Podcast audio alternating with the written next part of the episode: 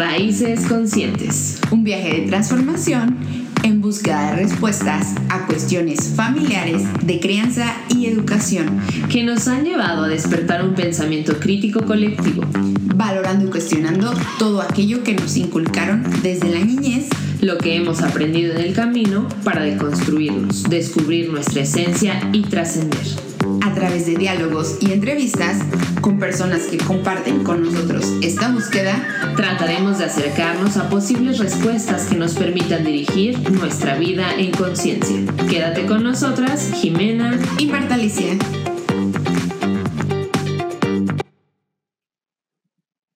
El día de hoy hablaremos sobre algo que está en nuestro día a día, las emociones. Recuerdo que una vez en terapia me dijo la psicóloga que ellas son mensajes, ni buenos ni malos, sino que nos traen un aviso y por ello debemos escucharlas. Seguramente nos van a ayudar a reconocer algo que no nos hace bien o algo que sí nos hace bien, algún cambio que tenemos que hacer en nuestras vidas, ayudar a tomar una decisión, por ello la importancia de validarlas. En el episodio de hoy tenemos como invitada a Andrea Solís, quien es licenciada en Pedagogía por la Universidad Anáhuac, asesora en crianza consciente, certificada por el Instituto Ivonne Laborda y actualmente en proceso de titulación de la maestría en psicopedagogía en la Universidad Anáhuac. Andrea es una apasionada de la educación y la crianza consciente, en donde primero nos vemos a nosotros como adultos para poder ofrecerles un mejor contexto de desarrollo a los niños y adolescentes de nuestras vidas. Completamente su trabajo perdón, complementa su trabajo con padres de familia siendo tutora de adolescentes y jóvenes y dando talleres sus temas favoritos son los vínculos entre las familias y el mundo emocional de las personas. Bienvenida Andrea, qué gusto que estés aquí con nosotras. Eh, gracias por aceptar la invitación. Y pues vamos a empezar este, con las preguntas para que nos apoyes a saber un poquito más de este tema. Y nuestra primera pregunta es, ¿qué son las emociones y qué factores las, las estimulan?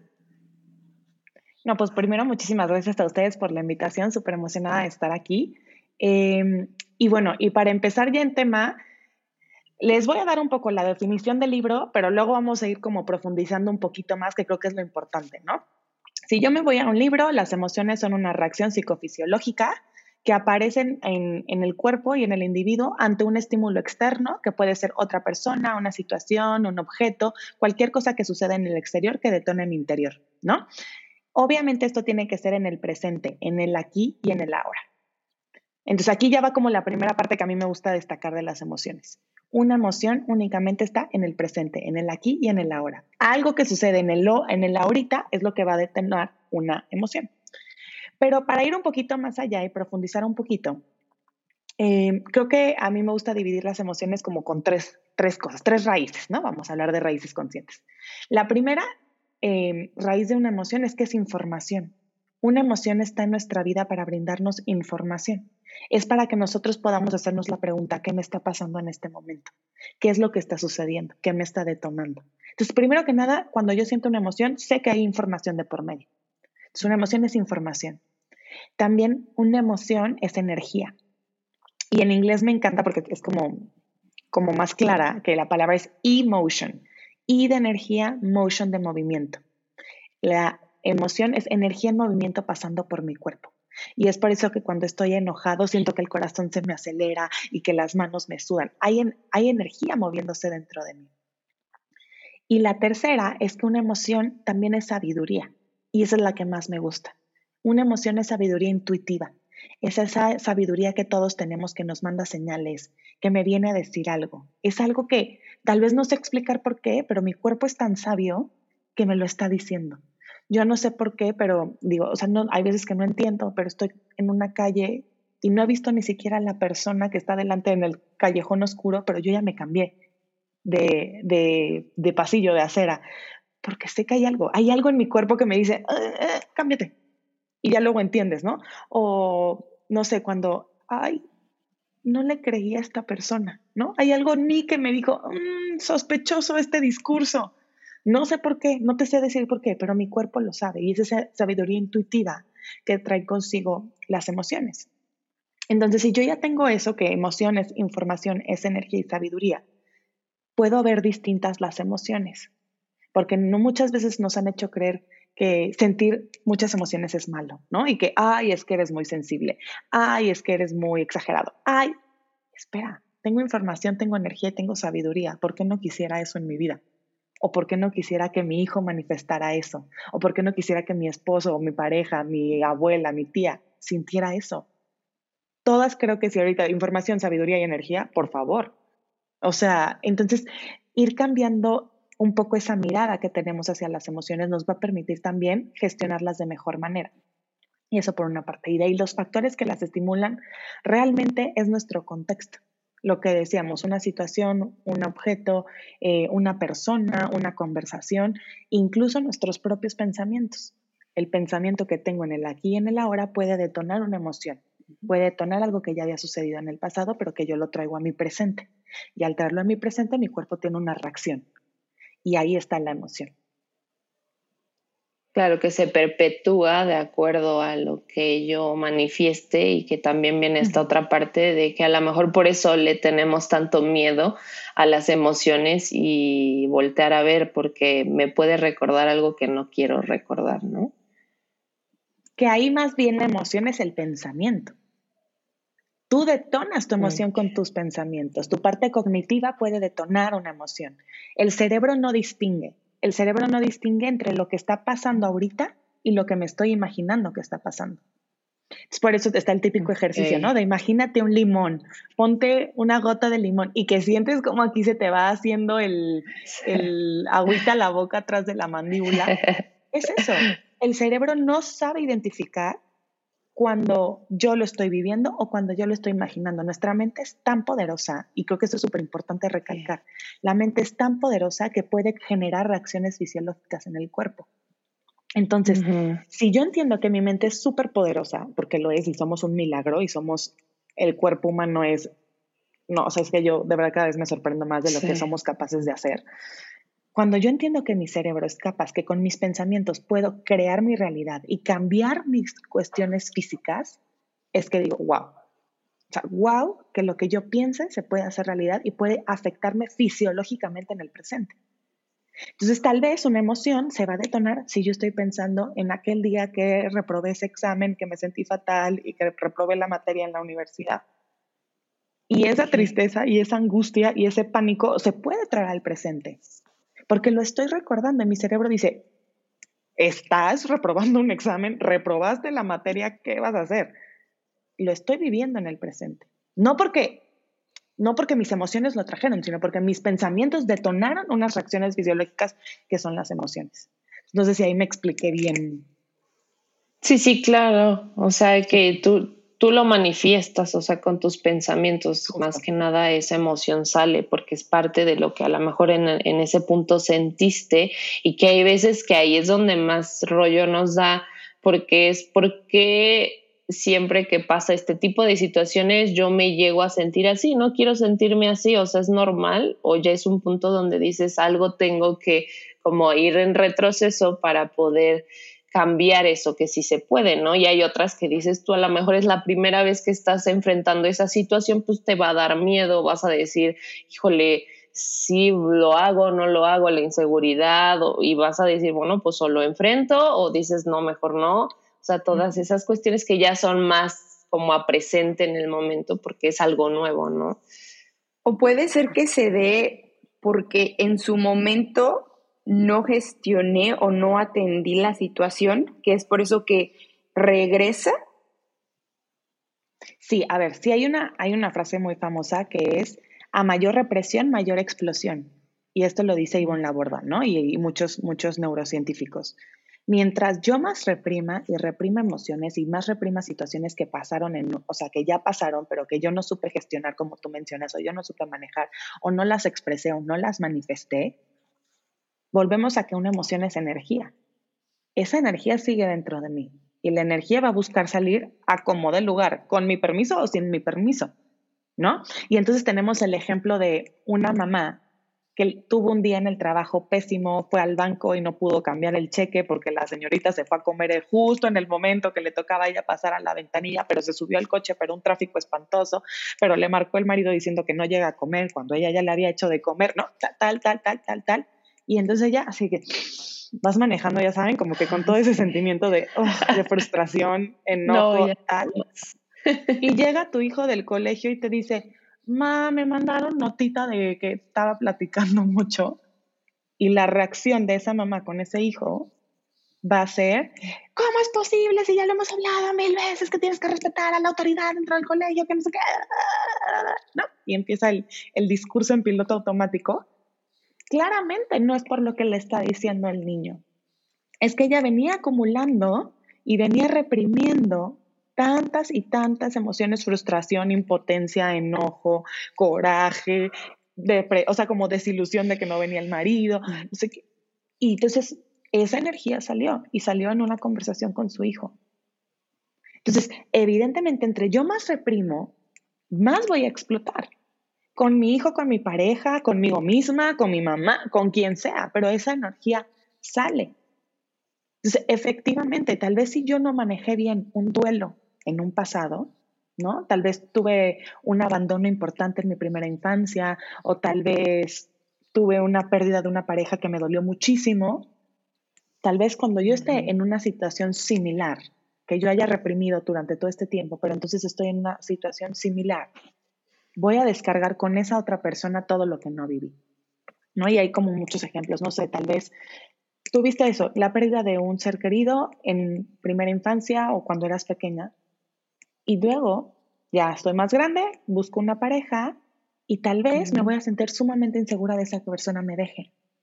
Y mis emociones son de atrápalo, amárralo, como lo haces, enamóralo, no lo sueltes, porque tienes ahí un tema de abandono que no supiste manejar, no supiste manejar ese dolor, no supiste manejar esa tristeza, no supiste gestionar esa, esa, esa pérdida, ¿no? Que viene incluso del cuerpo, y entonces lo voy a ir sacando poco a poco con la otra persona que se me presente.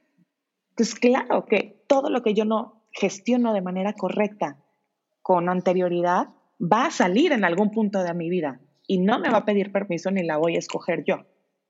Entonces, aquí esto se trata justo de hacer conciencia, de hacer conciencia de qué es aquello que me ha pasado para saber dónde estoy y qué puedo cambiar de lo que va a pasar para entonces poder gestionarme mejor, trabajarme mejor y ir dejando poquito a poquito que, que mi energía fluya y que mis emociones vayan saliendo como yo vaya decidiendo, como yo me vaya siendo responsable.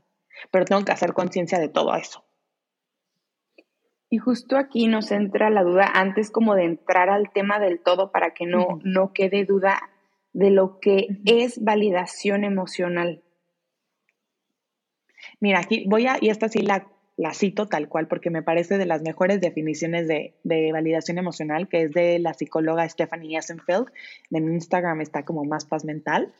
Em, y ella comenta que la validación emocional es comunicar a otro o a uno mismo que sus emociones tienen sentido y son entendibles dentro de su historia y o contexto actual. Y aquí me parece impresionante porque es justo esta frase de todo tiene sentido en contexto. Todo, cuando yo le valido a una persona es, no necesariamente yo sentiría igual que tú, no necesariamente yo reaccionaría igual que tú, no necesariamente estoy de acuerdo con cómo estás reaccionando, pero todo tiene sentido en contexto y es entendible y es válido lo que me estás diciendo. Entonces es como, ay, no validar es, aquí soy de tu equipo, yo apoyo y yo pensaría igual. No, validar es entender y tener esta empatía de decir, en tu contexto, con tu historia y con tu realidad, es, es comprensible que estés pasando por esto, es entendible. Y puedo empatizar con eso. Porque entonces me bajo yo de mi pedestal, de mi yo sé todo y yo tengo la razón y yo, y es un, espérate, tú has vivido cosas distintas a las que yo he vivido, tú has procesado las cosas de distinta manera como yo las he procesado. Y así yo creo que te puedo acompañar mejor, entendiendo que tu historia y mi historia son distintas pero que puedo de alguna manera conectar contigo. Y para mí es esa clave. La validación emocional es casi creo que igual a conexión inmediata. Que muchas veces como padres de familia, como educadores, como parejas, es lo que estamos buscando, conectar. Somos seres humanos sociales, ¿no? Somos seres biológicamente sociales. Buscamos conexión. Y la validación emocional es un gran puente para esa conexión con cualquier otra persona.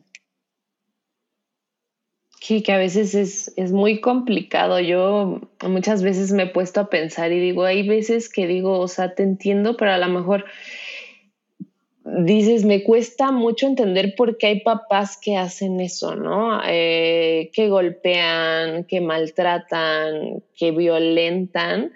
Y dices tú, ¿cómo? O sea, ¿cómo entiendes a esa persona, ¿no? Y es esto que, dices del contexto, o sea, te tienes que poner en su lugar, pero es muy complicado y, y dices tú, híjole, es que no, no me cabe en la cabeza pero sí, o sea, si lo ves desde su lugar, dices, pues a lo mejor él vivió eso mismo, ¿no? Y, también me acuerdo que una vez leí que el terapeuta siempre tiene que estar más del lado de esa persona que hace daño, porque esa persona es como el foco más rojo, la red la que ahora le llaman, donde tienes que poner como más atención que a la persona que a lo mejor eh, fue la que sufrió, ¿no? Y dices tú, bueno, ambos necesitan, pero decía que era como más importante ver más a esa persona que, es como la más violenta, ¿no? Y entonces eh, aquí es cómo vamos a empezar nosotros a partir de esto a, validar las emociones, o sea, en nosotros mismos. Creo que lo primero siempre va a ser hacer consciente. Primer paso es hacer conciencia de qué estoy sintiendo, qué son esas emociones que estoy experimentando. Y muchas veces em, hay un estudio, Brené Brown, que es una psicóloga súper reconocida, tiene un estudio de cuál es nuestro vocabulario emocional. Y lo hizo en Estados Unidos, pero estoy segura que si lo hacemos en México, híjole, no sé si nos va mejor o peor, pero por ahí estaríamos redondeándole, de cuántas emociones somos capaces de identificar mientras las estamos sintiendo y únicamente tres, tristeza, enojo y felicidad. Cuando tenemos una gama de emociones tan grande que de repente ni sabemos qué significan tantas palabras, por eso me encanta la rueda de las emociones, ¿no? Porque te puedes llegar a profundizar. Pero lo primero es hacer conciencia de qué es lo que estoy sintiendo y no todo quererlo meter en tres, porque muchas veces así es, estoy frustrada, es que estoy enojada. O me siento súper desilusionada, estoy triste uy, siento euforia, estoy súper apasionada, estoy feliz. Espera, no. Es muy distinto que tú me digas que sientes pánico a que sientes miedo. Es muy distinto que tú me digas que sientes mucha impotencia a que estás enojada. Entonces, ir haciendo conciencia de todas estas emociones, toda esta gama de emociones, todo este espectro de emociones que podemos tener, siempre sería el primer paso. Y entonces cuando Daniel Siegel, también que es un psicólogo infantil, que dice, cuando lo nombro, lo domo, o sea, lo domino. Entonces, mientras yo no lo nombre, me voy a seguir sintiendo así como, ay, esta montaña rusa de emociones, y es típico, ¿no? Ay, siento mil cosas, o uy, estoy en una montaña rusa de emociones. No, espérate, ¿cómo se llama? ¿Cuál es esa mezcla de emociones que estás sintiendo? Ponle nombre, porque si no lo nombras, no lo puedes dominar. Nómbralo, y en inglés es como name it to tame it. Se escucha mejor porque es como más rítmico. Pero nómbralo para dominarlo. Haz conciencia de qué es lo que estás sintiendo con tuyas, las emociones tuyas. Y luego pasamos al de enfrente. Pero mientras tú no reconozcas cuáles son tus señales, cuáles son esas cosas que, que, despiertan en ti cada una de las emociones, se nos va a hacer mucho más complicado en validarlas. Porque, digo, validarlas porque no voy a poder darle un nombre. Entonces, primer paso es hacer conciencia, ¿no? Esto me está pasando y se llama tal. Eh, esto se llama, es sorpresa, esto es enfado, esto es ira, esto es coraje, esto es alegría, pero esto es miedo, pero esto es tristeza, pero esto es tal, ¿no? Como que ser conscientes. Y la segunda parte que para mí también es súper importante, sé compasiva. Muchas veces somos súper duros con nosotros mismos, ¿no? Y creemos juicios bien fuertes y, y es que yo no debería de estar sintiendo eso ay, es que corté hace dos años, ¿por qué me sigue doliendo la pérdida de este hombre? Yo no debería de estar sintiendo esto. O, ay, debería yo de estar agradecida porque tengo trabajo. Sí, mi jefe me cae pésimo y me hace sentir muy mal, pero debo de estar agradecida, no debería de estar sintiendo eso. Entonces, vernos primero con compasión y sin juicio. Quitarle el juicio a esa emoción que lo que realmente es es una sabiduría, es una energía y es una información. Entonces, dejar de vernos y dejar de criticar y ponernos juicios a lo que estamos sintiendo y permitirnos sentirnos y entonces pasar al tercer nivel, que es hacernos la pregunta de ¿y qué me está diciendo esto? ¿Qué dice esto de mí? ¿Qué está diciendo de mi contexto? ¿A qué me está llevando? ¿Qué me está motivando? Entonces, sí, tal vez claro que deberías de estar agradecida por el trabajo que tienes, pero si estás en un trabajo abusivo, abusivo si estás en un trabajo donde no se respetan tus derechos, si estás en un trabajo donde estás siendo maltratada, si estás haciendo un trabajo donde te están haciendo hacer cosas que no van con tus principios y valores, ¿realmente vale la pena continuar ahí? ¿Estás dispuesta a pagar el precio de tu paz mental? Sí, sí, adelante, pero que lo hagas con conciencia. Y tu cuerpo te está diciendo, oye, alerta, alerta, alerta, haz conciencia. Y entonces, de en la conciencia y en el adulto responsable, tomas una decisión. Pero no que te esté arrastrando esta ola y no te vas a sentir mal por eso. Tú vas a tomar una decisión. Y esta sabiduría, esta información te la trae la emoción. Siempre nos avisa. El cuerpo siempre, avisa y no le hacemos caso. O sea, como que estamos acostumbrados más que nada a decir, no, no, no importa, hasta que ya sienta así que me estoy retorciendo, ya. Claro. Y muchas veces que esa, esa emoción reprimida evidentemente tiene un efecto en nuestra salud física. Es una energía que está ahí moviéndose, que no está saliendo. Entonces, es que tengo migrañas durísimas. Es que me estoy enfermando cada dos meses. Claro, tu sistema inmune lo tienes en el piso. Es que pues, llevas llorando dos meses. ¿Cómo quieres que estén tus defensas? Llevas enojándote. ¿Cómo quieres que esté tu estómago? ¿No? Entonces, em, muchas veces esperamos hasta esa señal física para hacer una pausa y decir, ay, ¿qué está sucediendo? Pero antes de llegar a esa reacción física, nuestro cuerpo con las emociones es tan sabio que ya nos dio 300 mil que nosotras hemos decidido ignorarlas o que nosotras hemos racionalizado y decimos, ay, no, no es para tanto, ay, no. Eh". Pero que el cuerpo avisa es clarísimo. Hay que solo estar sensibles ante señales. Creo que me, desde la definición que nos regalaste de lo que es una emoción, información, energía y sabiduría, muchas veces no lo tomamos así y como que por ello rechazamos ciertas emociones y no nos permitimos sentirlas.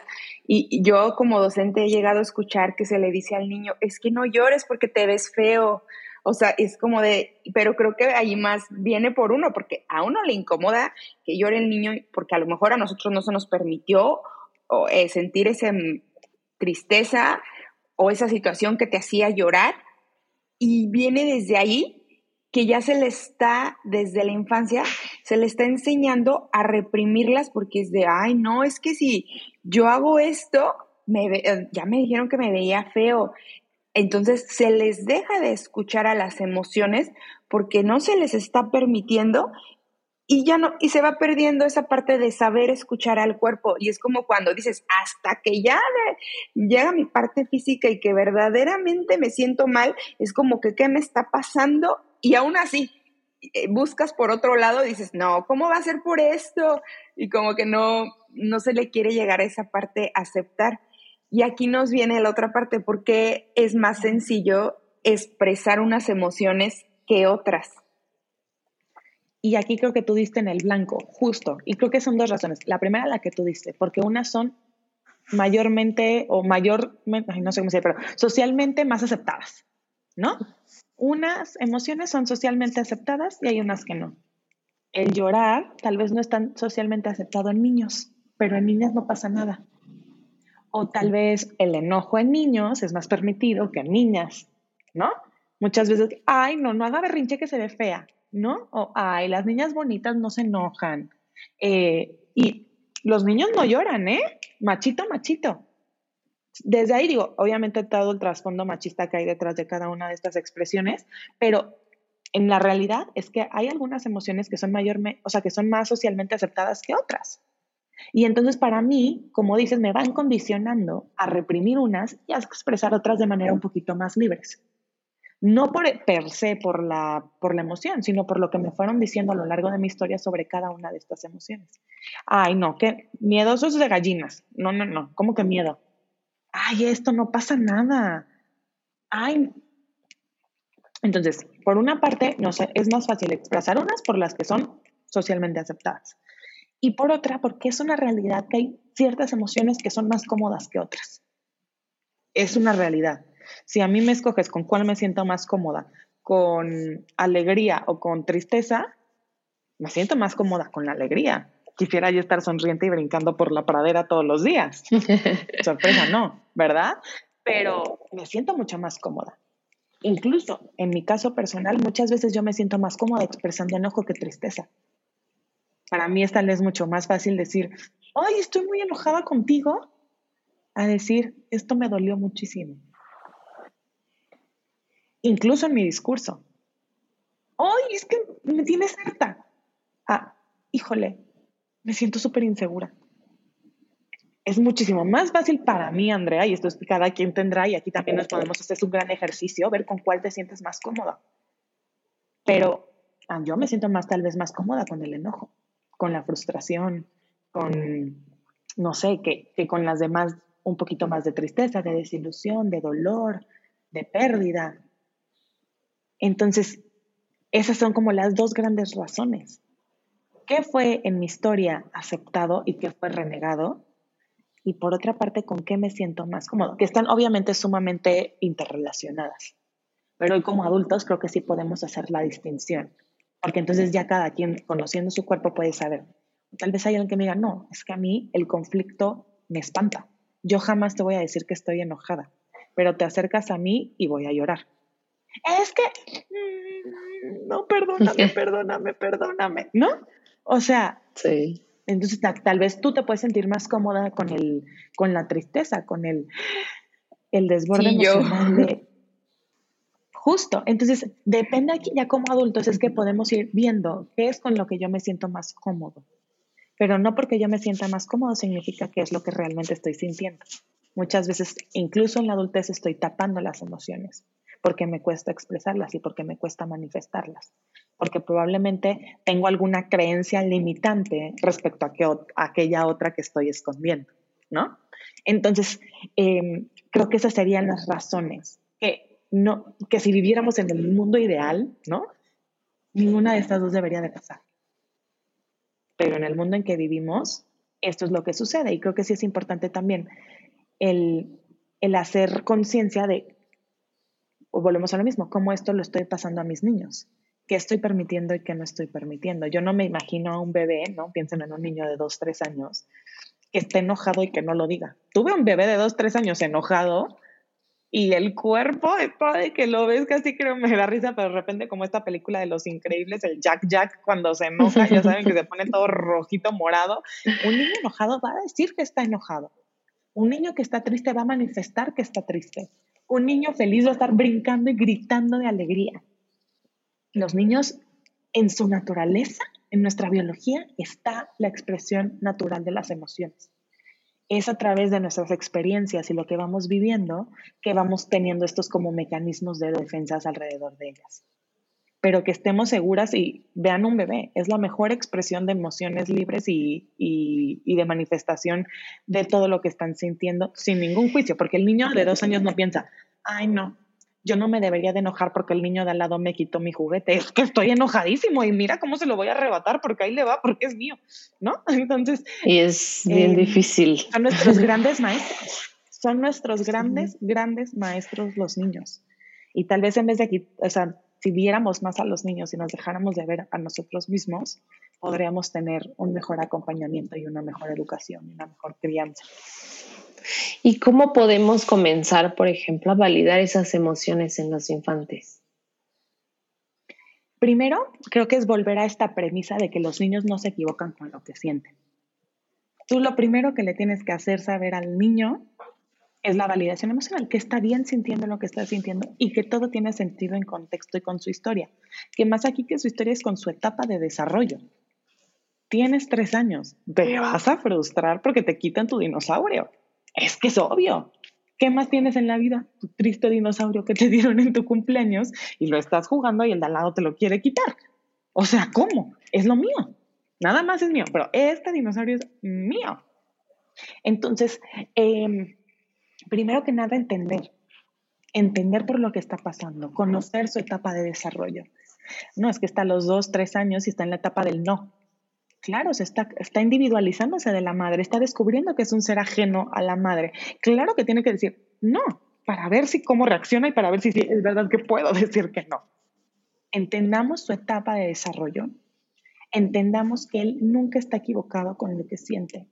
El niño que siente cualquier emoción es porque legítimamente por algo que tal vez nosotros como adultos no estamos entendiendo, pero por algo su cuerpo le está diciendo le está manifestando y está expresando esa emoción. Y muchas veces el niño no está capacitado para verbalizar esa emoción. Bueno, incluso como adultos muchas veces no podemos nombrarla ni expresarla. Pero un niño de 2, 4, 6, 8 años probablemente no sepa decirte, hoy estoy impotente, hoy estoy frustrado, hoy estoy amargado, hoy... Chance, no, no tiene ese vocabulario. Pero entonces lo va a manifestar con su comportamiento. Y ahí es cuando entramos como educadores, como padres, como cuidadores, a ir traduciendo ese comportamiento a la emoción. El típico ejemplo del iceberg, ¿no? La, puntita del iceberg es el comportamiento, pero lo que hay atrás, atrás hay emociones, hay necesidades no satisfechas, hay deseos incumplidos, hay necesidad de mamá, hay necesidad de presencia, pero hay muchas emociones. Entonces, para empezar a validar las emociones de mi niño, lo primero que tengo que dejar es dejar de ver el comportamiento y voltear a ver la emoción que está motivando ese comportamiento. Volvemos a que la emoción es energía. El niño esa energía lo está llevando a comportarse de tal manera. ¿Cuál es esa energía? Y yo como, como mamá, como cuidador, como maestro, como abuelito, como tío, yo debo de estar filtrando eso y observarlo con mucha curiosidad sin juicio, con mucho amor, con mucha compasión y decir, híjole, es que está gritando muchísimo o está comportándose en la escuela de esta manera o no quiere comer o le está pegando al hermano. ¿Qué está sintiendo? ¿Qué hay detrás de eso? Se siente solo, se siente desamparado, se siente no capaz, se siente frustrado, quisiera lograr cosas que no está siendo capaz de lograr y eso lo está detonando. ¿Qué hay detrás? Entonces, es cambiar totalmente la mirada del comportamiento a la emoción para entonces poder validar. Y entonces mi acompañamiento va a ser muy distinto porque no va a ser no pegues. Mi acercamiento va a ser te sientes triste. Querías que mamá se quedara un ratito más contigo, pero tiene que ir a trabajar. Lo entiendo. A mamá también le gustaría quedarse un ratito contigo. ¿Te parece que hagamos un plan para el fin de semana pasar tiempo de calidad tú y yo juntos? No me centré en el no pegues, no me centré en el no llores, no me centré en el no grites, no me centré en el no te acerres a mí y déjame salir de la puerta. Me centré en lo que te estás sintiendo es triste. Tienes miedo. Mamá va a regresar. Mamá se va a ir tres horas. Mira, aquí está el reloj. Cuando la manecilla está en el tres, yo voy a volver. Voy a volver. No tengas miedo. ya no me fijé en la acción o en el comportamiento, me fijé en lo que estaba atrás de eso. Y ahí vamos a la raíz, ahí vamos a lo que realmente es lo que tenemos que estar atendiendo. No un comportamiento que nos volvemos nada más en policías de, de esto sí, esto no, regla. No, validar. Y en esa validación está la conexión. En esa validación le estoy haciendo saber al niño que es merecedor, que es amado y que es aceptado incondicionalmente. Porque no importa su comportamiento, mamá va a estar, papá va a estar, la maestra va a estar, abuelita va a estar, porque veo más allá. Y le doy palabras a lo que tú todavía no eres capaz de nombrar. Yo te presto mis palabras, como te presto mi calma. Y ahí es, es que es mágico. O sea, el, el psicólogo Daniel Goleman, también, Daniel Gottman, también dice que en un momento que el niño tiene una emoción muy grande y yo soy capaz de conectar, ese él le llama el momento mágico. Si un niño está experimentando una gran emoción, niño, el niño está desbordado emocionalmente y yo soy capaz de validar y entrar y conectar, ese es el momento mágico de la crianza, de la educación.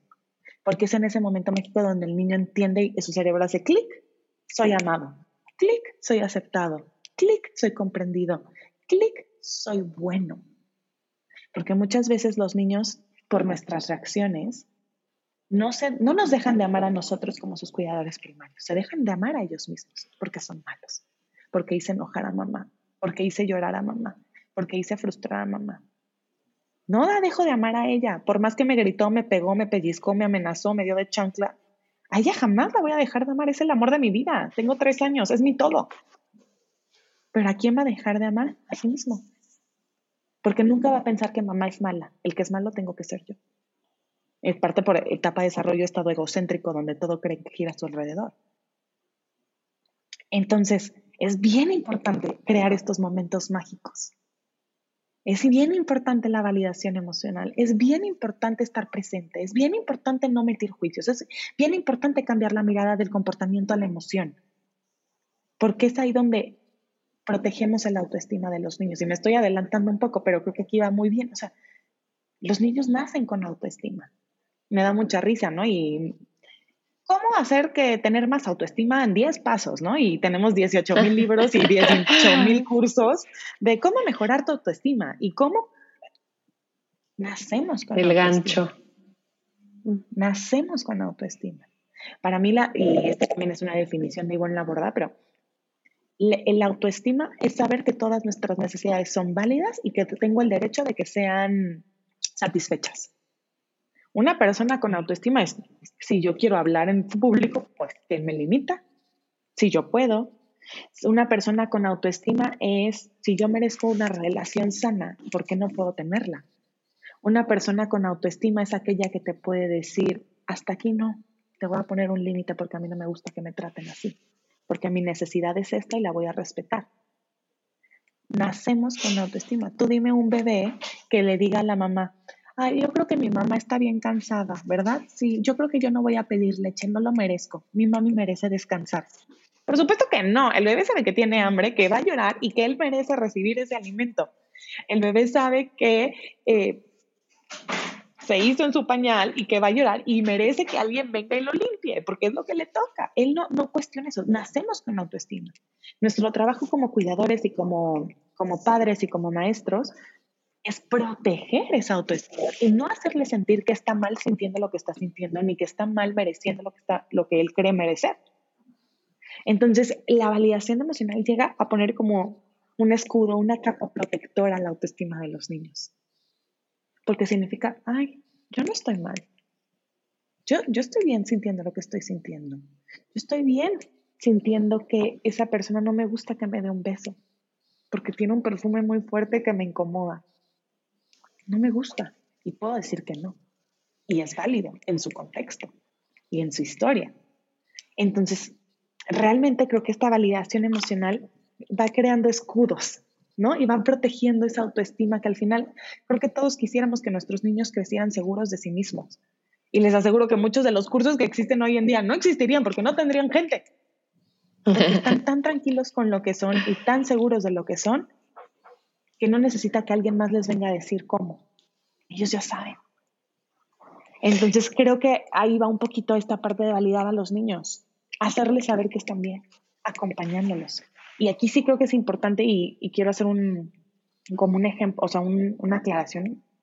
El validar una emoción no es quitar un límite, porque muchas veces nos vamos al otro extremo, ¿no? es que como yo valido emocionalmente a mis hijos, si ellos quieren ver la tele, que vean la tele a las 10 de la noche, no pasan, o sea, es que ellos quieren, ¿no? Eh, no. Es que mis hijos solo comen papas fritas en la tarde porque pues que solo quieren papas fritas. Eh, no. Validar emocional es acompañar tu emoción, no es quitar un límite. Mi amor, es hora de meterte a bañar. No, no quiero, quiero, estoy jugando, ¿qué tal? ¿No? Desborde emocional, característico de su etapa de desarrollo. Es muy distinto decir, ay, mi amor, te entiendo, sí, ¿quieres jugar un ratito más? Órale, vamos a jugar un ratito más, no pasa nada. Ok, va, juega un ratito más. Ahí quité mi límite. Ahí dejó de haber cualquier tipo de, de estructura y rutina que yo tenía planeada. Es muy distinto el acercarme con, yo sé que quieres jugar un ratito más, ¿verdad? Es difícil dejar de hacer cosas cuando las estamos disfrutando, pero es momento de meterte a bañar. Entiendo que te sientas frustrado. Veo tu carita, ve, tienes el ceño fruncido y las manitas apretadas. Estás muy enojado. Lo entiendo. Es válido. ¿Te quieres que te acompañe a la regadera? ¿Quieres que vayamos con música o en silencio? ¿Quieres que entre mamá a bañarte contigo o lo quieres hacer tú sola? ¿Quieres bañarte con el jabón morado o con el jabón rosa? ¿Quieres que el agua esté tibia o muy calientita o muy fría? En ningún momento quité el ese niño se va a meter a bañar. Pero mi conexión y mi approach, mi acercamiento fue totalmente distinto. En una entiendo que te estés sintiendo frustrado, entiendo que estés enojado, es válido, sin embargo, esto vamos a seguir haciéndolo. Acompaño tu emoción y te voy a dar distintas opciones para que la situación sea lo menos hostil posible pero ahí voy a estar. ¿Quieres solo papas fritas? Qué pena, mi amor, yo sé. Yo sé que disfrutas y es deliciosa la papa frita con katsup, es deliciosa, sí. Y hay veces que quisiéramos comer solo cosas deliciosas como esa. Pero también nos toca cuidar nuestro cuerpo. Y entonces te parece que vamos a comer un poco de ensalada, un poco de pollito y al final te puedo dar un pedacito de papas fritas. Puedes estar enojado, está bien puedes estar enojado conmigo, está bien. Te doy permiso de enojarte conmigo porque entiendo que lo que te estoy haciendo no te está gustando. Es vale, enójate. Está bien, aquí estoy cuando me necesites. Y un adulto que, de lo que mencionas, dentro de ese acompañamiento es, también está enseñarle al niño a gestionar la emoción, como o sea, validar su enojo. Y entiendo que pues, estás enojado, ¿no? Hablando yo, por ejemplo, del preescolar, entiendo que tú querías ese columpio y te lo acaban de ganar, pero no por eso, o sea, es como de, cuando, de que no es que estoy quitando el límite y no voy a permitir que el niño vaya y aviente al niño que está en el columpio. pero es como lo que mencionas, le voy a enseñar cómo puede gestionar ese enojo no te voy a decir que no, que no lo sientas, sino cómo puedes gestionar ese enojo. Pero aquí es la otra duda. Un adulto que no valida sus emociones, ¿puede validar la de los infantes? Mira, hay, creo que hay, igual un poco de teoría de Ivonne Laborda en crianza consciente. Hay una frase que, que explica muy bien esto. Primero es, dar lo que no se tuvo duele pero sana. Claro que a mí me va a costar y me va a ahogar validarte emocionalmente a ti si a mí jamás nadie me, me validó. Claro que va a ser un lenguaje súper desconocido. Va a ser, ¿y esto cómo se come, no? O sea, ¿qué, es esto de la validación emocional? A mí jamás nadie me, lo modeló, jamás lo he visto en acción, jamás lo he escuchado. ¿Qué es esto? Y entonces dices como, ¡ay! y me duele y me ahoga, ¿no? Y tengo estas mamás que me dicen, no puedo, o sea, no lo puedo sostener, o sea, no puedo, no puedo. Y una persona que fue invalidada emocionalmente en su infancia o en lo largo de su historia, lo que pasa es que tiene un piloto automático que no nos ayuda. Tiene un discurso que se detona enseguida de, estás exagerando, ay, no vale la pena llorar por esto, esto es una tontería, las que dijimos al principio, ¿no? Ay, las niñas que fea te ves llorando, ay, no, los niños no tienen miedo, ay, qué gallina, ay, que no sé qué. Ay. Tu piloto automático, ese que sale muchas veces sin pensarlo, va a ser de invalidación. No es que no puedas, es que tienes que hacer un trabajo de hacer conciencia de este piloto automático que no sale para cambiar lo que, o sea, para cambiar nuestro, nuestro acercamiento con los niños. Claro que nos ayuda si nosotros fuimos primero validados emocionalmente y obviamente ayuda si nosotros nos validamos primero nosotros. Pero también la realidad es que yo he visto a papás y he visto a mamás que por amor a sus hijos hacen el cambio. Que tal vez por amor a ellos no son capaces, pero por un hijo, por una hija sí. Por una maestra que tal vez por ella misma, ay, es que yo no me valido a mí nada emocionalmente, pero veo la necesidad de mis niños y por eso voy a trabajar y por eso voy a tomar conciencia y por eso voy a cambiar mi lenguaje y por eso voy a cambiar mi discurso. Yo creo que sí, la y aquí también, Dime. Perdón. No te preocupes.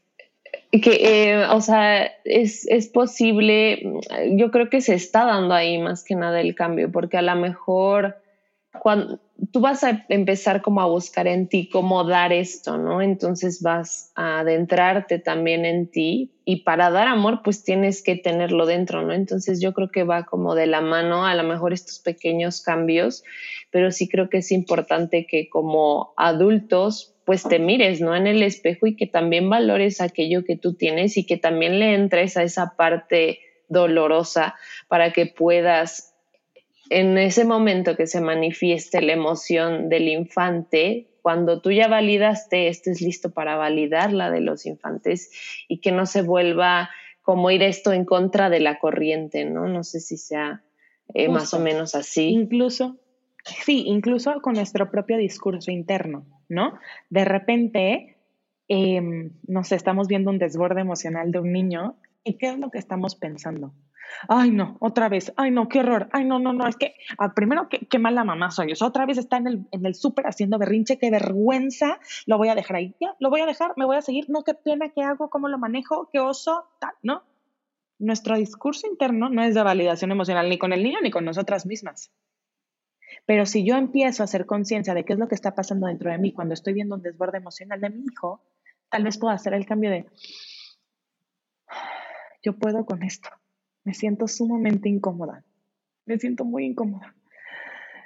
Ay, yo puedo con esto y me voy a acercar con cariño y voy a validarlo y lo voy a acompañar. Necesito tres segundos más. Ahí voy, mi amor, ¿no? Y entonces ya nos acercamos desde otro lado. Pero claro que empezamos con nuestro discurso interno, que es aquello que yo me estoy diciendo cuando estoy viendo las emociones de otro y mis propias emociones. Ahí es lo que me permite esa pequeña pausa, es la que me permite, uy, como reestructurarme y hacer las cosas distintas, ¿no? Muchas veces dicen que la inteligencia emocional es esa pausa que hay entre el estímulo y la reacción. Entre más grande sea mi pausa, entre más pueda yo meter mi cabeza, meter mi corazón y decir, espérame, espérame, espérame, no voy a reaccionar con ese piloto automático del que estábamos hablando hace un segundo. Esa es mi inteligencia emocional. Es ese espacio que hay entre lo que yo soy capaz de esperarme para yo pensar y para yo cambiar mi discurso antes de reaccionar con un, pues te quedas y yo ya me voy y la chancla, ¿no? O sea, es ese huequito que hay ahí lo que me habla de qué tan eh, inteligente, emocionalmente inteligente estoy siendo. Entonces, es un, trabajo de hacer músculo, poquito a poquito, ir expandiendo ese espacio que hay entre mi estímulo y mi reacción. Y es lo mismo con los niños. Yo tengo que ayudarles a gestionar lo que bien decías, Marta, la parte de, ok, ya lo estoy validando, pero el niño se sigue sintiendo enojado, el niño se sigue sintiendo frustrado, el niño se sigue sintiendo triste. ¿Cómo vamos a poder darle las herramientas para que pueda transitar esa emoción libremente, sin juicios? Y entonces le digo, estás muy enojado, pégale a esta almohada. Pégale, pégale a esta almohada. Saca toda esa energía a la almohada. O parte periódico con tus manos porque para que saques esa energía. No queremos que esa energía reprimirla, no queremos que se quede en el cuerpo, tiene que sacarla. Y si tiene que sacarla rompiendo periódico, pegando una almohada, gritando en una almohada, si necesita ponerse a brincar para sacar esa energía y le dices, a ver, pega, pégale al piso con tus pies, pégale, pégale, saca esa energía. Lo estoy ayudando a transitarla. Si tal vez es tristeza, permitirle llorar. Estás muy triste. Se vale llorar. ¿Quieres que mamá te abrace o quieres abrazar a tu peluche? ¿Quieres que te ponga una cancioncita? Incluso hay veces que queremos que los niños sean felices, pero hay veces que, y como maestra de preescolar sabes perfectamente que después del recreo, que llegan todos acelerados, tal vez dices, ay, no, no tan contentos, no tan contentos, ¿no? Que brincan y brincan también podemos ayudarles a transitar la alegría para que no sea un desborde de movimiento y gritos. Y vamos a reírnos, o vamos a bailar, vamos a sacar esa energía bailando, o vamos a hacer unas par de respiraciones. Conecto con mi cuerpo y siento como mi cuerpo está contento. No, no necesariamente es que me estoy moviendo como un torbellino en el salón de clases, pero estoy respirando y estoy sintiendo esa emoción y estoy sintiendo esa alegría y esa felicidad. O ahí va un poquito de ejemplos de cómo vamos validando y cómo vamos ayudándoles a transitar esas emociones. Y entonces, ¿qué cambios surgen cuando empezamos a validar las emociones en la crianza, más que nada? O sea, tanto como padres, cuidadores, este, maestros y en los niños, ¿qué cambios son notorios? Creo que el primero es este de conexión, esta creación de intimidad emocional. Yo ya no tengo miedo a cómo va a reaccionar mi mamá. Yo ya no tengo miedo que me regañe mi papá. Ya no tengo miedo o enojo, ya no. Yo sé que puedo expresarme libremente en casa. Yo sé que casa es mi puerto seguro, que mamá, que papá son puertos seguros. Entonces voy a tener una intimidad emocional, voy a tener conexión con ellos. Y entonces más adelante cuando yo tenga un problema, y eso me encanta, trabajo mucho con adolescentes, ¿no? Y siempre le digo a las mamás, nuestro reto es que el día que cometa un error, su respuesta automática sea, le tengo que marcar a mi mamá y no, que se enteren todos menos ella. ¿No? Y muchas tal vez así crecimos en, yo lo soluciono como pueda, con quien pueda, pero no le avisen a mis papás, ¿no? O sea, es, please a mis papás no y en cuántos problemas más nos metemos o en cuántas cosas más nos complicamos por, please, no le digas a mis papás. Digo, yo creo que yo, gracias a Dios, sí tenía mucha intimidad emocional con mis papás, pero tal vez vi muchas amigas que se metían en problemas. Y muchas veces a mí me tocó marcarle a mis papás y no marcarle a sus papás porque no me lo permitían. ¿No? Y tuve que yo marcar de que, ayúdame. O sea, estoy en una situación complicadísima. Pero cuando creamos intimidad emocional, o sea, cuando valido emocionalmente, estoy creando ese, ese caminito para que en la adolescencia, para que en la juventud, tú seas a quien llamen, tú seas su contacto de emergencia. No sea la amiga que está igual que ella, ¿no? En la misma etapa de desarrollo, con la misma inmadurez. Es que cuando busquen un consejo sea a ti, cuando necesiten ayuda sea a ti, entonces, eso es, es lo primero, crear intimidad emocional. Y tal vez ahorita no lo vemos tan claro, pero cuando lo, lo alargamos y proyectamos a la adolescencia, se ve clarísima la importancia de esa intimidad emocional. Cuando tú eres el puerto seguro. También lo que decíamos hace un ratito, protegemos esa autoestima. Todos queremos niños seguros de sí mismos. Validémoslo para hacerles saber que lo que sienten es válido y lo que sienten está bien. Y también les estamos dando un recurso para relacionarse de una mejor manera qué bonito sería que todos nos validemos a nosotros. ¿Qué amistades? Y piénsalo, tal vez en tus amistades más profundas, en esas mejores amigas, en esa pareja. ¿Cuál es tu vínculo más? Ay, ¿qué dices? Es que esta es mi amiga de verdad. Aquella que no te tira loca. Aquella capaz, que es capaz de decirte la verdad, pero que te comprende. Aquella que es capaz de ponerte en sus zapatos y decirte te entiendo. Esas son las verdaderas amistades. Esas son las amistades que más nos llenan. Esas son las amistades que queremos en nuestra vida. Cuando yo valido emocionalmente, cuando yo le modelo esa validación, él en un futuro va a ser capaz de validar a otras personas y va a poder crear vínculos afectivos más profundos, tanto en amistades como con parejas, como con su suegra, como con su trabajo, como con quien sea. También aumentamos su vocabulario emocional, ¿no? Uno de los beneficios es que él tiene un lenguaje para poder expresarse. Y cuando yo me expreso y entre más específico soy, más el otro es capaz de comprenderme más el otro es capaz de ser empático conmigo. Y también no los desconecto de mi cuerpo. No, cuando yo valido, les hago saber que su cuerpo es sabio y que su cuerpo manda señales y que su cuerpo es inteligente y que tenemos que confiar en el cuerpo. Y entonces tal vez volvemos a proyectarnos a la adolescencia. Yo puedo tal vez protegerlos de un bullying, de una codependencia, puedo protegerlos incluso tal vez hasta de un trastorno alimenticio. Porque si yo estoy consciente de que mi cuerpo es sabio, mi cuerpo va a saber cuando yo estoy saciada, cuando tengo hambre. Y le voy a hacer caso porque sé que mi cuerpo es sabio y le creo. Entonces, realmente los beneficios de la intimidad emocional es que creo que son incalculables. Porque para mí, y así como, eh, es como una prueba de amor una prueba de amor profunda. El que yo te valide emocionalmente con mi historia y con mi contexto, que seguramente no lo tuve en la infancia. Es el acto de amor más grande que puedo hacerte, porque estoy cambiando por amor y te estoy haciendo saber que eres perfecto tal cual eres, que eres amado tal cual eres y que eres aceptado tal cual eres y no tienes nada que cambiar. Y a mí lo que me toca es acompañarte en este desarrollo de la vida y verte disfrutar y verte cometer errores, pero sabiendo que aquí voy a estar para ti. O sea, para mí ese es como el, es la confirmación de que eres amado. Y creo que todos en esta vida quisiéramos esa confirmación diaria, ¿no? O sea, de... ¿Qué es lo que pasa con las parejas? Por eso decimos cuando estás con tu pareja, porque es como que buscas el amor, entonces es cuando se te manifiesta todo esta carencia que traes detrás, ¿no? Por eso que en las relaciones es cuando nos damos cuenta de todo lo que traemos ahí desequilibrado desde pues tiempo atrás. Y que, y que pensemos aparte que estamos rompiendo patrones intergeneracionales. ¿Cuántas personas llevan con el mismo discurso de las niñas no deben llorar o los niños no tienen miedo? ¿Cuántas generaciones venimos cargando ese discurso? El yo hacerlo diferente libero a mis descendientes tal vez de eso. Yo le estoy dando otras herramientas, no solo a mis hijos, a mis nietos, a mis bisnietos. Estoy cambiando el rumbo de la historia. Justo iba la borda ahí y es algo con el que yo, un mensaje que que bueno, que, que resuena muchísimo, ¿no? Ella dice que con una generación de niños más amados y respetados podemos cambiar al mundo. Y, y, de verdad lo creo. Yo creo que enseñando, amando y respetando a los niños, de verdad podemos cambiar al mundo.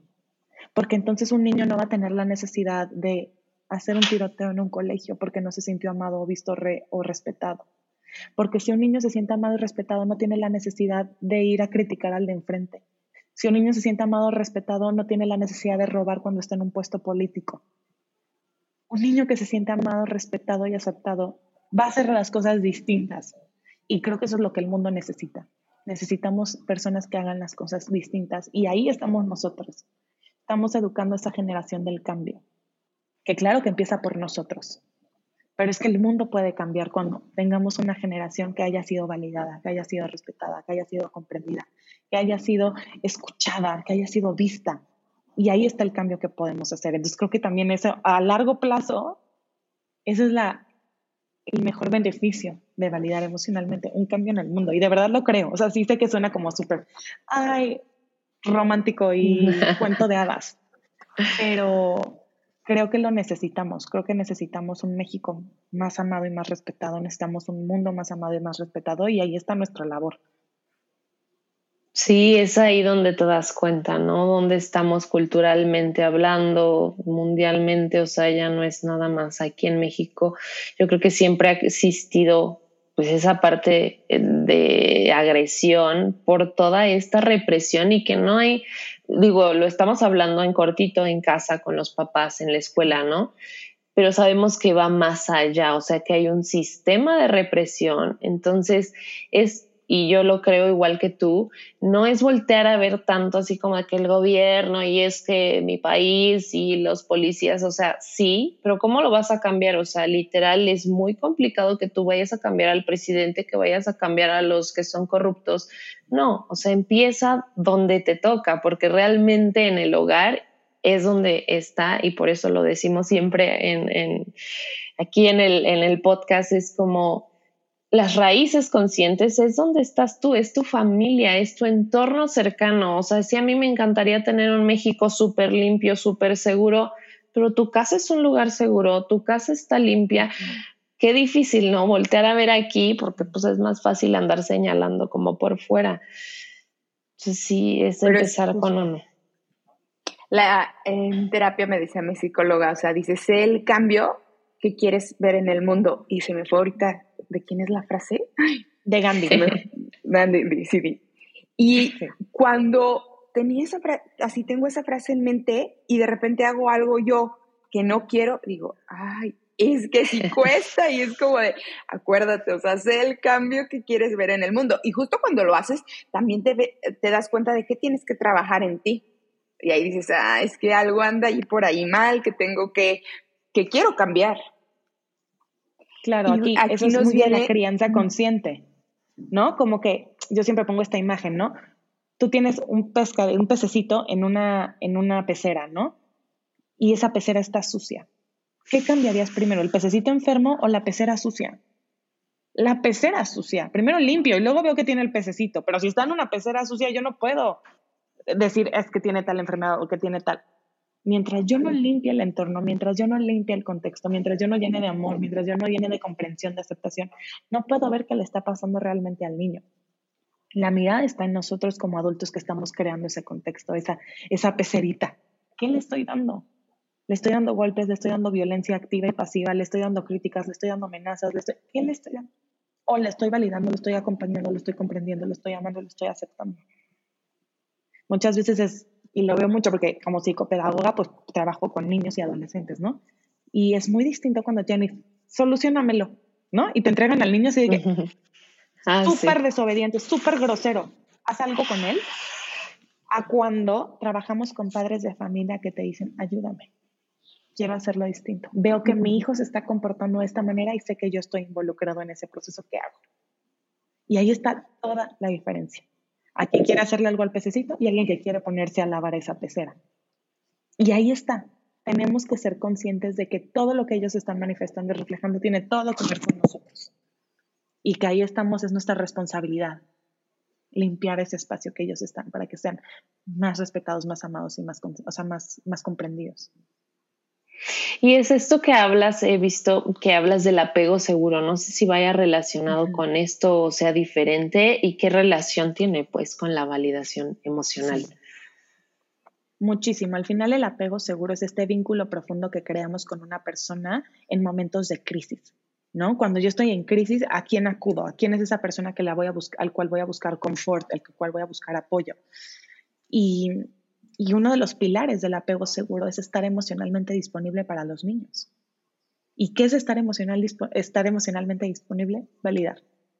Es tener la capacidad de sostener cualquier emoción que ellos estén manifestando o expresando y yo ser capaz de acompañarla con respeto, con cariño, con cuidado y con amor.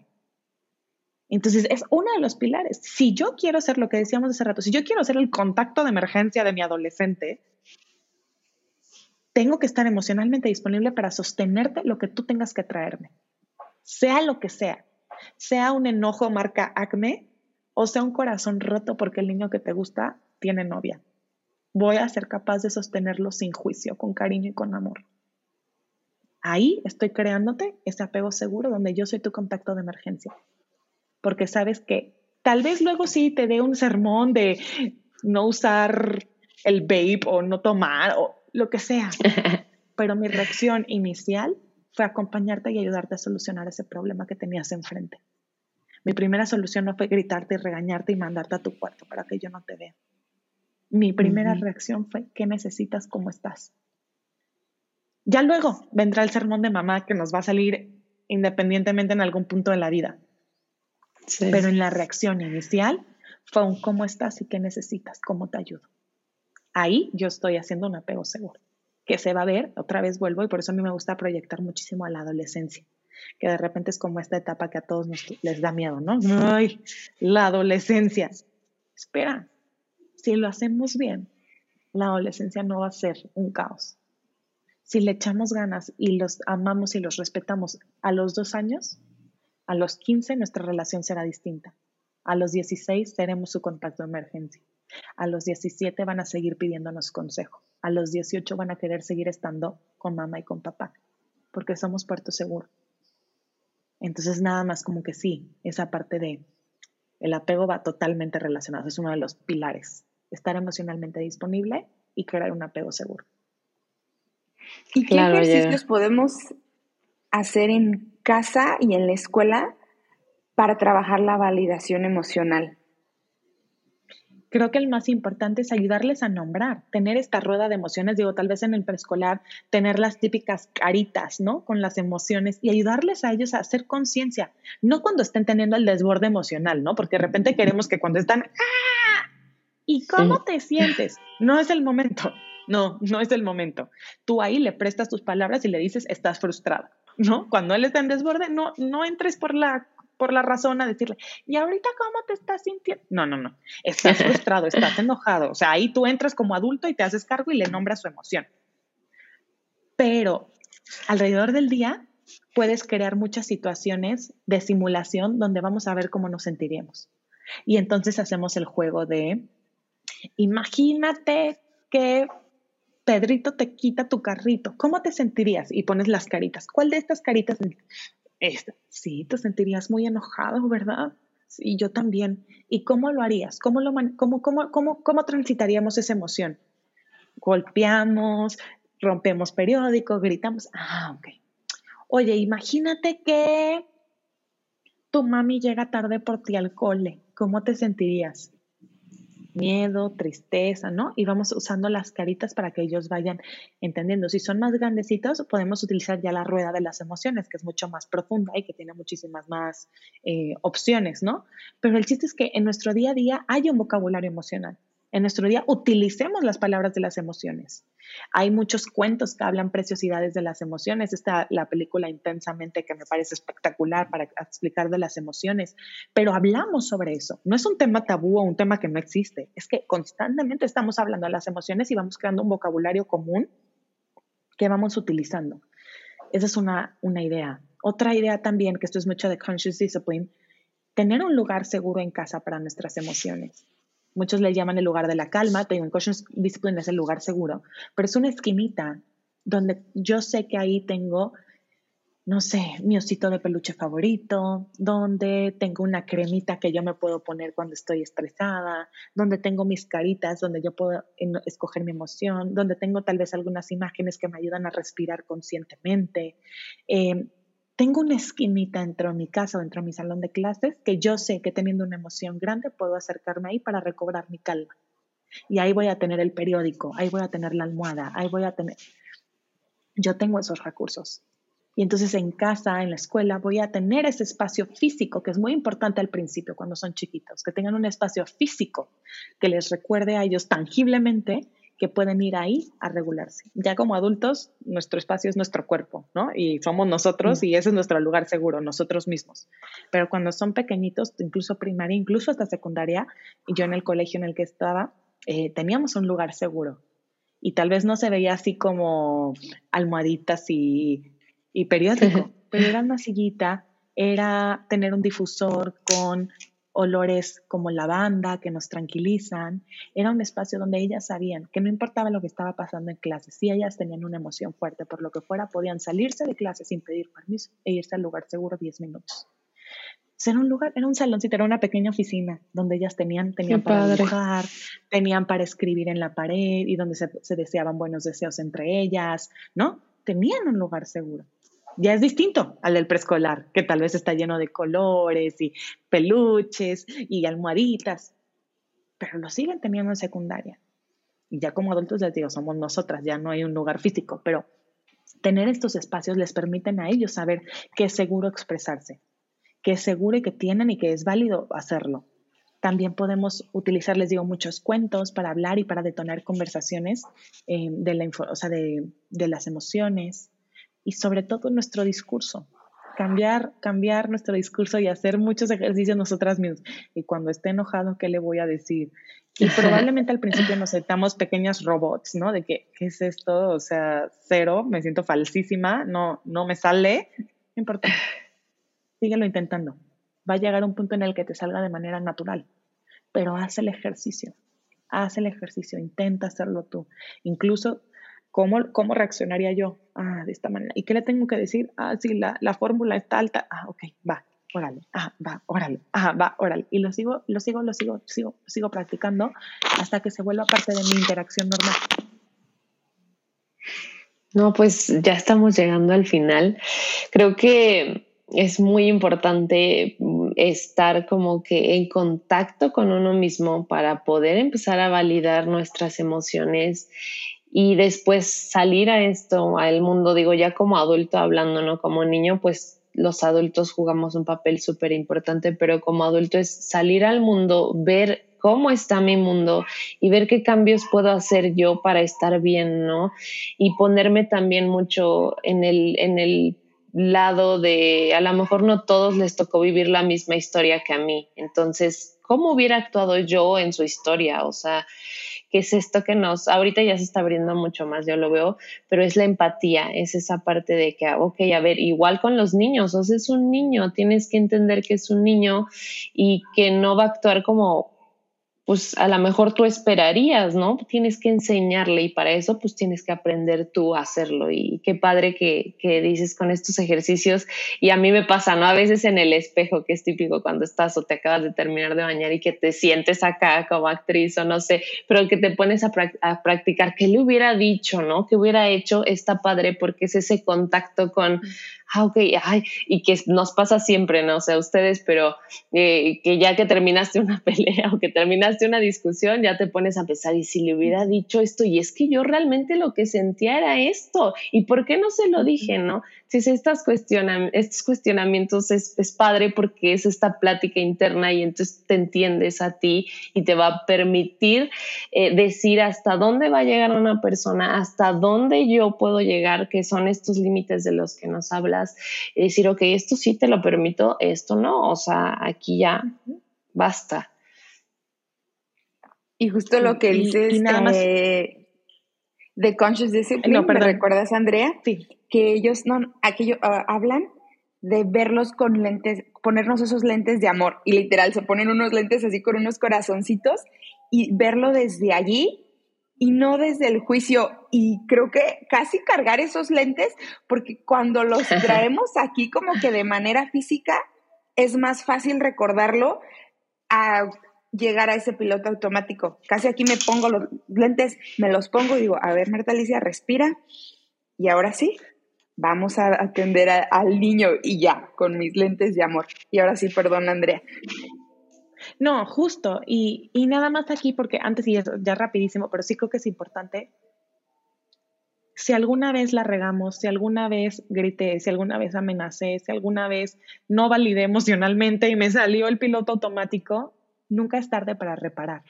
Y creo que eso es importante. Y siempre puedes y tienes la posibilidad de volver y decirle, sabes qué, mi amor, ¿te acuerdas que en la mañana mamá gritó muy feo?